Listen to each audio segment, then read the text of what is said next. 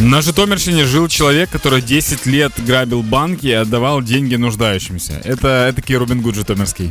Е, Ніхто не знає, але якщо подивитися древні літописи ще Нестора Літописця, а, і ось ці всі свої древні, які від руки писали, там мало не апостоли, Так. то Житомирщину колись називали Робінгудія. І кажуть, що Шер- Шервудський ліс він насправді був на території Полісся.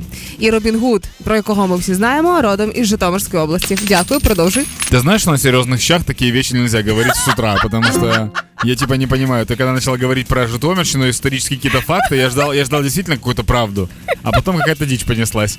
В общем, я о чем подумал. Э, Эти, эти же люди, это же те люди, которые воспитывались на сказках и, наверное, слишком сильно полюбили в сказки и поверили. Я просто к тому, что я когда смотрю фильмы с Джеки Чаном, Так. я после фильма с Джеки Чаном, даже сейчас, мне 30 лет, я типа такой, «Ха-ха». чашку уже я просто так не беру. Чашку я беру с приколом, с каким-то, с каким-то трюком. Ну він теж в банки просто так не ходив, а ходив з приколом. Кожного разу вічливо, вічливо просив віддати гроші. Трошки махав пістолетом, правда, але дуже вічливо.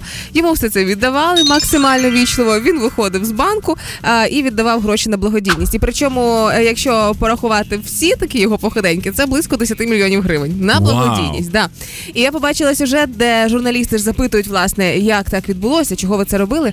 Максимально приємної зовнішності чоловік, миловидний дядя, Да. який каже: насправді я шкодую тільки про те, що ну ви мене недооцінюєте, бо в мене набагато більше епізодів прям їх. А ви знайшли не всі. Ви чого мене недооцінюєте? Я думаю, боже, я хочу таке велике добре серце. Мне очень нравится, что он вежливо просил, и вряд ли кто-то ему невежливо э, отвечал. Потому что когда человек достает пистолет и говорит «Здравствуйте, не отвлекаю», ты говоришь «Нет, конечно, не отвлекаешь». Кем бы ты ни занималась, этот человек сейчас намного приоритетнее, чем все остальные. А зараз тримайся за сидіння, за крісло Так. своє, тому що найприємніше у всій цій історії не те, що його зловили, а для того, щоб мінімально травм душевних було в касирі в банку, який він грабував, він їм залишав солодку шоколадочку.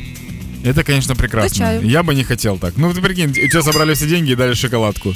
Да, да, ты мог, знаешь, на что ты мог схоже? потратить деньги на шоколадку, но не так дорого. Це все одно, що в дитинстві, коли тобі на день народження надаровують різних грошей, грошей, думаєш, о, я багач, піду всім в садочку А потом покажу. мама говорит, они у меня полежат пока. Да, і дає тобі просто солодощі. Супер.